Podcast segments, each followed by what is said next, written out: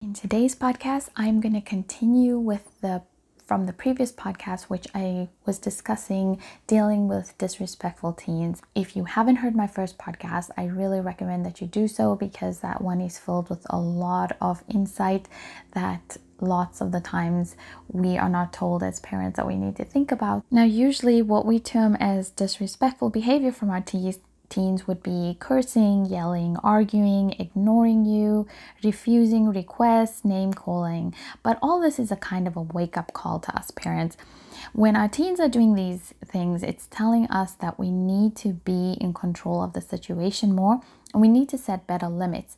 And I I know that this is a process and that it happens over time. It's not something that you can just snap your fingers or make some changes and it will all be fine. The whole parenting is a process, and you are not going to see results now. Parenting, marriage, uh, it's all long term results that you see, and you put in work all the time, and you only sometimes see the results at a later date. So, all this is part of life, and I think one of the things we have to do as parents is start to accept that. Now, before we get into some solutions about how to deal with disrespectful behavior in our children, we need to talk about what's going on with them. If your child suddenly was you know, wonderful or easygoing, and they start talking back to you, rolling their eyes, giving you attitude, become annoying and difficult to deal with, and then, of course, the disrespect just comes suddenly. You have to take this as a normal part of adolescence because they're going through a lot of changes in life and they are going, it's a very confusing time. So, the sudden um, change would be a good indication. Moving from being a child that's dependent on you and moving into another stage of life where they're trying to um, you know, learn more how to do things for themselves, but yet just stuck in the middle. I was reading that actually what causes the rudeness and disrespect from those teens is that they they want to gain their independence but at the same time they find it so difficult and they don't know how to deal with their uh, emotions because they have such immature coping skills that they will become rude and disrespectful and lash out. And the funny thing is that is actually the cry for help but it's so hard to distinguish that because you just want to fight back out of instinct, but in actual fact, when you're getting the bad vibes, you need to come back with good vibes, and that's just really being a parent and an adult. Now, when we look at analyzing disrespect from teens, uh, their behavior often comes to really a lack of knowledge about how to be more respectful um, as they're trying to enter this different phase of childhood. And when our children are going to pull away from us and react in a negative way before they learn to react in a positive way. And that's why uh, we as parents we have a job to teach them how to act appropriately and be respectful towards us and to other grown-ups now what if you had a teen that was just has been disrespectful for most of their life and it's just something that is even intensified in adolescence. And this is definitely much harder to handle because you'll have that means that you as a parent are going to need to make some changes in your behavior in setting limits because your child has for a while been taking advantage of you and now you need to um, make sure that that's changing because your child is not getting better but actually getting worse I think most parents just feel that there's no hope or it's too late, but you cannot think like that. There's always hope. There's it's always never too late. But what you will need to understand is that it will most probably be a little harder the later you start uh, setting those limits, um, the further they are in their teenage years. Now, a good example to give you to set limits would be if your teenager wants to go out with their friends. Maybe you don't like those friends, or maybe your teenager hasn't been pulling his or her weight around, doing their chores, uh, taking on their responsibilities. And so you can set a limit of um, no, I do not want you to go out with your friends because you have not fulfilled your obligations and responsibilities. Now, of course, your teen is going to lash out, be disrespectful, slam the door, whatever your teen does when they don't get their way. But this is the part where you, as a parent, um, need to stand your ground. First of all, you need to not let that get to you, and whatever your teen is going through, um, do not take it personally. Stick to your guns and not let their behavior affect you. And I know that's really hard because it really bothers me when my teens act up like that because I feel that, you know, this is not acceptable behavior. But then again, you know, this is just how your teens are reacting to not getting their way. So stand your ground, and then you can always tell your teen that when they are calmed down, you can explain more to them and they can come and have a conversation with you. And then, of course, when your teen is um, has calmed down, and hopefully you get to have that conversation with him or her, you can explain to your teen that um, that behavior that they displayed was not acceptable, and you can explain how it made you feel. And you can also tell your teenager acknowledge their emotions by saying things like, "I understand that you are disappointed. I understand that you are angry, but you shouldn't." act this way because it makes us feel hurt and it causes us to have pain. So you see, in both cases, you're acknowledging your teen's um, emotions, but you're also expressing your emotions. And again, it's not to say that your teen's going to be, oh, okay, I get it now. No, it's just you again having this communication with your teen and explaining the situation, but still not giving in.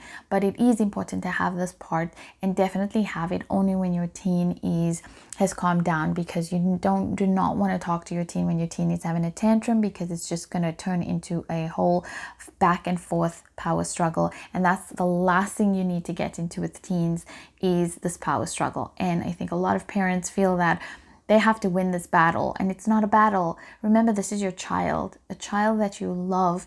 You don't need to have battles with your child and it's not about winning and it's not about saying the last word. It's about loving this child and being there for this child when your child needs you the most and needs you to be a supportive um, adult mature person who understands that there is more that's going on here and not just looking at the situation as an isolated incident you know, I think as parents, we need to accept the fact that there are going to be many times our teens are going to be angry at us and we're going to need to set the limits that they don't like. But that's okay. That just means that we are doing our job as a parent. Let's get on to some tips about dealing with a disrespectful teenager. The first point, which is really, really top of the list and is one that I found the very hard to implement, and I'm still a work in progress. So I'm sharing this with you, but understand that the struggle is real and I'm still having to separate my emotions from what my children say. So, point number one is don't take anything your your teen says personally.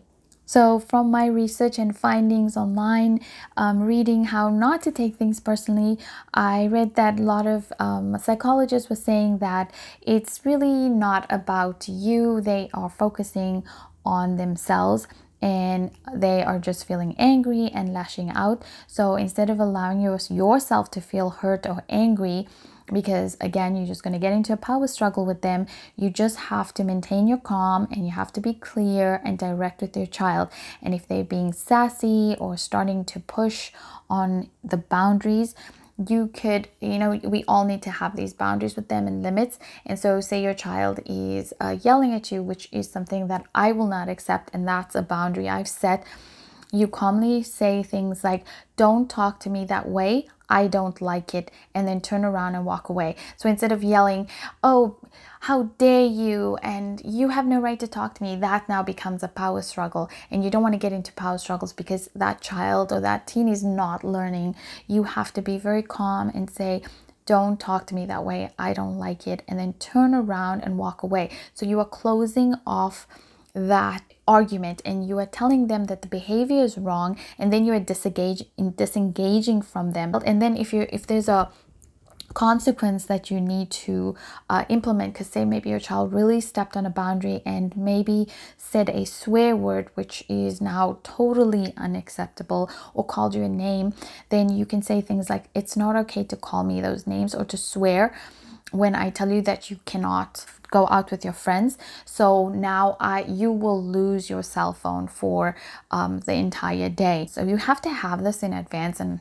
I'm not. That's about step number two. So I'm not gonna go there, but some of the times when they're going to push on your boundary and it's going to go beyond just being disrespectful and it's going now into actually um, an area that you do not want to accept at all and this is now going towards bad character then you need to give a consequence but again in that very calm voice and you need to set a time on it because that's very important i think i've done this in the past and it's really not in, uh, effective because i'll be angry and I'll just tell my son, well, you lost your phone, give it to me and I'll take it away. And I, I haven't really said how long I will take it away and I just keep it. And, you know, it, it's just, again, um, you have to be very clear and say, I will be taking your phone for the rest of the day and under- and try and make the consequences uh, align with the action because sometimes we can just be angry and we just want to hurt and the point is not to hurt our teenager our point is to teach lessons that you're not allowed to behave a certain way because there will be consequences so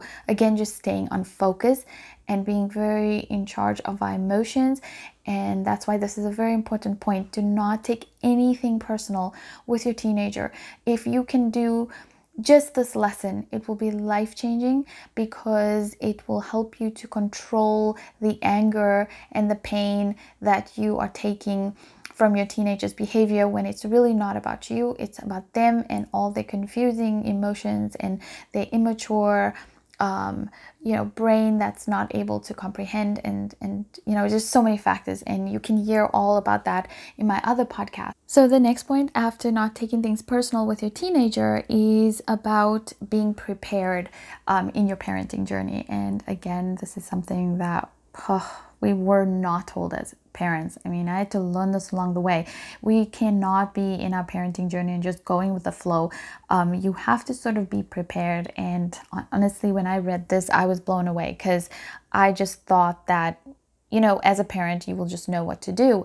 But you also need to have coping skills and you need to have set these um, consequences in advance. So, for example, you should have a list, and whether it's a mental list or you write it down, if my child oversteps this boundary, and first of all, you need to make a list of the boundaries. So, you will not accept this, this, this, and this, and make sure that your boundaries are realistic and you know you are.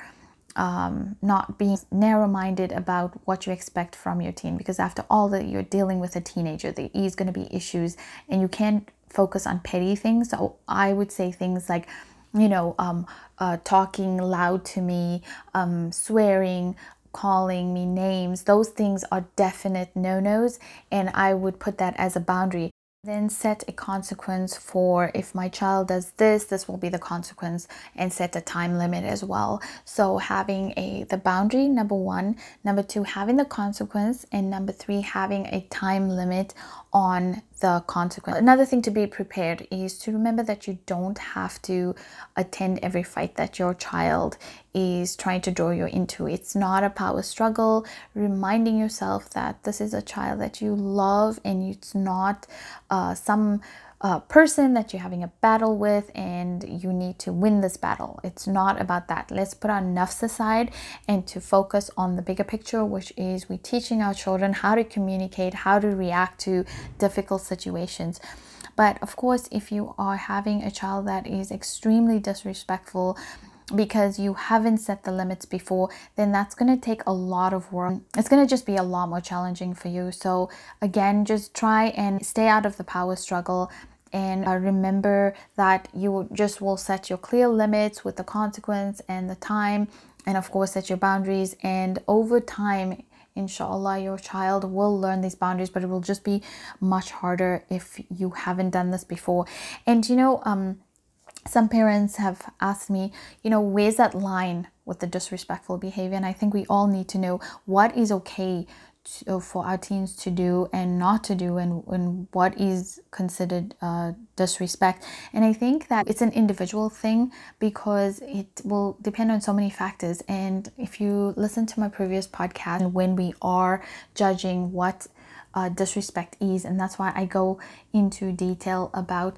having an open mind about disrespect and not just keeping it to um, oh you're not supposed to do this because you are muslim or you are my child but understanding that what situation is your child in what kind of environment are they in and making those judgments um, on that so let's go to number three and i've mentioned this uh, in point number one and two, but it's also another important point, which is avoid power struggles at all costs with your teens. Because once you are embroiled in a power struggle, it's means that you've already lost. You, you're not teaching any lessons, and this is going to be a recurring thing with your teen. And the last thing you want to do is have this vicious pattern, pattern in your house because it's going to cause a lot of turmoil in your family. It's not going to help your teen at all, and it's going to cause you a lot of stress. So, again, we go back to point number one, which is not to take it personally. That will help a lot with avoiding power struggles. And then point number two is to plan ahead and to set the consequences. This will also help you with your power struggle because Usually, when we get into power struggles with our teenager, it's because we feel that if we allow them to win, then they are going to repeat that behavior. Well, first of all, when you don't take things personally, you're not going to get angry. Then, when you plan ahead and you understand that when my child is stepping out of line, I have the consequences, I have these boundaries, then you actually feel more power empowered because you won't need to um, win that battle because you already know what you are going to do. A lot of the times we're getting to these power struggles because we are feeling helpless, we're feeling hopeless, we don't know what to do, so we start yelling and fighting back, and that is just um, showing that we are ill prepared. Um, we are taking our teenager as somebody that's our equal, and that is absolutely not the case. Our teenager is not our equal. They do not have the same developed brain as us, they do not have the same wisdom or experience, so they are um, much less mature and be the bigger, um, smarter adult there because they are definitely not honestly as your child goes through life and if they just one of those stubborn souls that will not change and just don't treat people right and you know astaghfirullah i hope that doesn't happen to your child. But as they go through life and they'll understand that when they treat people bad they're not going to get a good reaction. So they will eventually learn that lesson but of course it does start at home. Point number four is you know just simply to be determined and to be patient if you want things to be different, you'll have to make up your mind to do them differently and to stick with it. So it's a bit of consistency as well. And that's what I mean by being determined is just say that you are going to set these rules, set these limits, and you're going to stick with them. You know it's for the best of your child, and then you have the patience to endure it and to keep being consistent because what our teens are doing is they're constantly testing us. And if we, they see that we have we budge and we change our rules and we don't keep them accountable for the expectations, they are going to understand that those expectations and those consequences and those limits we've set are not serious. And that's the worst thing you can do. To recap, is be determined, be consistent, and be patient when dealing with your teens. And um, inshallah, you know, they will, as you start doing that, they will understand that, okay, you know, if I do this, my parent's going to do this. And it does help the behavior because I have done it with my teens. Anything that I stuck to, that has improved. But anything that I didn't and I was flaky about it, I'm still having the problem. So, honesty can say that's another important point. And the final tip I can mention that I've, you know, found to be so helpful when dealing with disrespectful teens is don't try to be your child's friend. No, you're not their friend. They don't need another friend. They can get tons of friends. They need you to be their teacher. They need you to be their parent. They need you to be their coach and they need you to be their mentor. It's your job to teach your kids to behave more respectful and to manage their emotions better. And we have to play these roles and we have to be the limit setter for them because who else is going to do that? Their friends are definitely not going to do it. So that's why they do not need another friend. Children actually thrive and feel more secure when there's rules and consequences and limits for them. And they might show you that they don't like it, but that is actually best for them. And when they grow up into adults, they will feel more secure if they had those consequences and limits set for them. I mean, that's just, you can find that anywhere. Children who have routines and rules and consequences for their actions are children that thrive and are happier children. And really, that's why Allah gave us the situations where children are remain with their parents because that's what they need at that age. So, you know, just looking at that from a realistic sense. And, you know, just in conclusion, I think we have to remember our intention. We are trying to raise our kids to be able to function in the real world and to be responsible adults who can live on their own and can become good Muslims. It's our job as parents to teach and guide our kids to become a functional, well rounded human beings and they learn the respect from us and how we raise them. And we want to give them those correct tools and the way we deal with them is going to be how they're going to deal with their children as well and how they're going to deal with difficult situations, they are watching us all the time and we're an example to them. So, again, just looking at the bigger picture, and if we want our children to be respectful, then we have to respect them. When your when your children become teenagers, they are young adults and you have to not treat them like little kids anymore. You have to start treating them as, especially if they've passed puberty, they're already accountable for their sins. So Allah has already determined that they know right from wrong. So all you need to be to them is their mentor and their coach and to keep on teaching and not to worry so much is on checking oh are they listening but to keep on being that reminding force because eventually all that will stay in their head i'm sure if you look back at how your parents um, reacted and all the things that now you are doing because they taught you. You do go back to that. There's so many things I've gone back to that my parents taught me, and I thought, wow, you know, at that time I didn't want to do that, but now I am. It, it sticks in your head. So just keep on and don't lose hope because, of course, um, Shaitan wants us to lose hope so that we go astray. And so just keep on having hope and realize that parenting is a very difficult task. And that's just something we have to accept. It's one of those life things that we have to go through and you know just have a lot of wisdom with your teen and a lot of compassion and try these steps inshallah and i really hope it helps. Of course there's no one size fits all for everyone but you know just keep on having the hope and make a lot of dua don't forget dua is such an important aspect of raising teens. Um, the dua of a parent is answered so you have that. And make dua for your children all the time because they really do need it. And teach them to make dua for themselves and teach them to make dua for you because when you left this earth then you know when we want our kids to pray for us so our deeds can continue. So teach your kids to make dua for you as well and just make dua a part of your life. And you know, this also will be something that you'll need to lead by example and then of course tell them and then you know show them duas that they can say. And what I try and do is just anytime we're facing anything, I just go to my kids and say, Oh, this is a dua for that, and say this dua. And you know, you can just say it from your head and just reminding them which duas because when they have that, it will stick in the head when they need it. Happy parenting, and may Allah help us and make our parenting journey easy.